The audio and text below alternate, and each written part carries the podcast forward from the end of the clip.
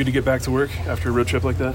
Yes, sir. You know, it's always good to kind of get back out on the field after a loss. You know, kind of kind of just helps clear everything out. Yeah, where does the healing process start? You know, plane ride home is probably quiet, but is it good to get out here on the practice field together? Oh yeah, absolutely. That game's in the past. Now we're ready to move forward into Arizona this week. Speaking of that, I mean, how critical is it not to lose this one, just for morale, for the whole big picture, everything?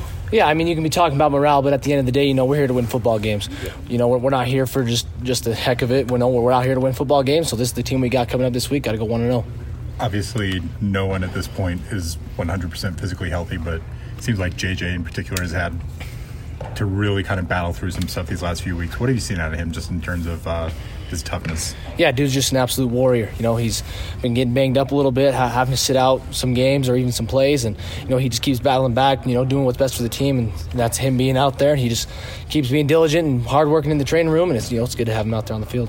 When your offense was clicking in the first half, it was really fun to watch. What were the good things taking place? Yeah, I mean, we were just executing, you know, tr- trusting our coaching and just kind of just let, letting things kind of fall into place. You know, we put in the work throughout the week and we kind of let it all show out in the first half. And yeah, it was definitely fun out there to go. When it gets this late in the season, I mean, how, where do you kind of go to dig deep and kind of keep going in the in the way that you guys need to?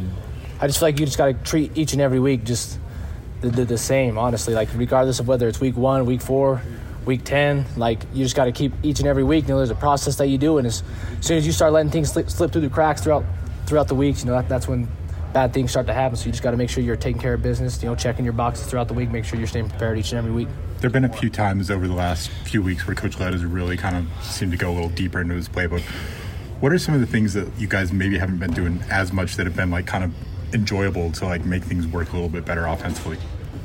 Man, I couldn't tell you. I'm just out there playing, running what Lud calls, and yeah, that's about all I got for that one. Thanks, Bryson. Thanks, Bryson. Appreciate it.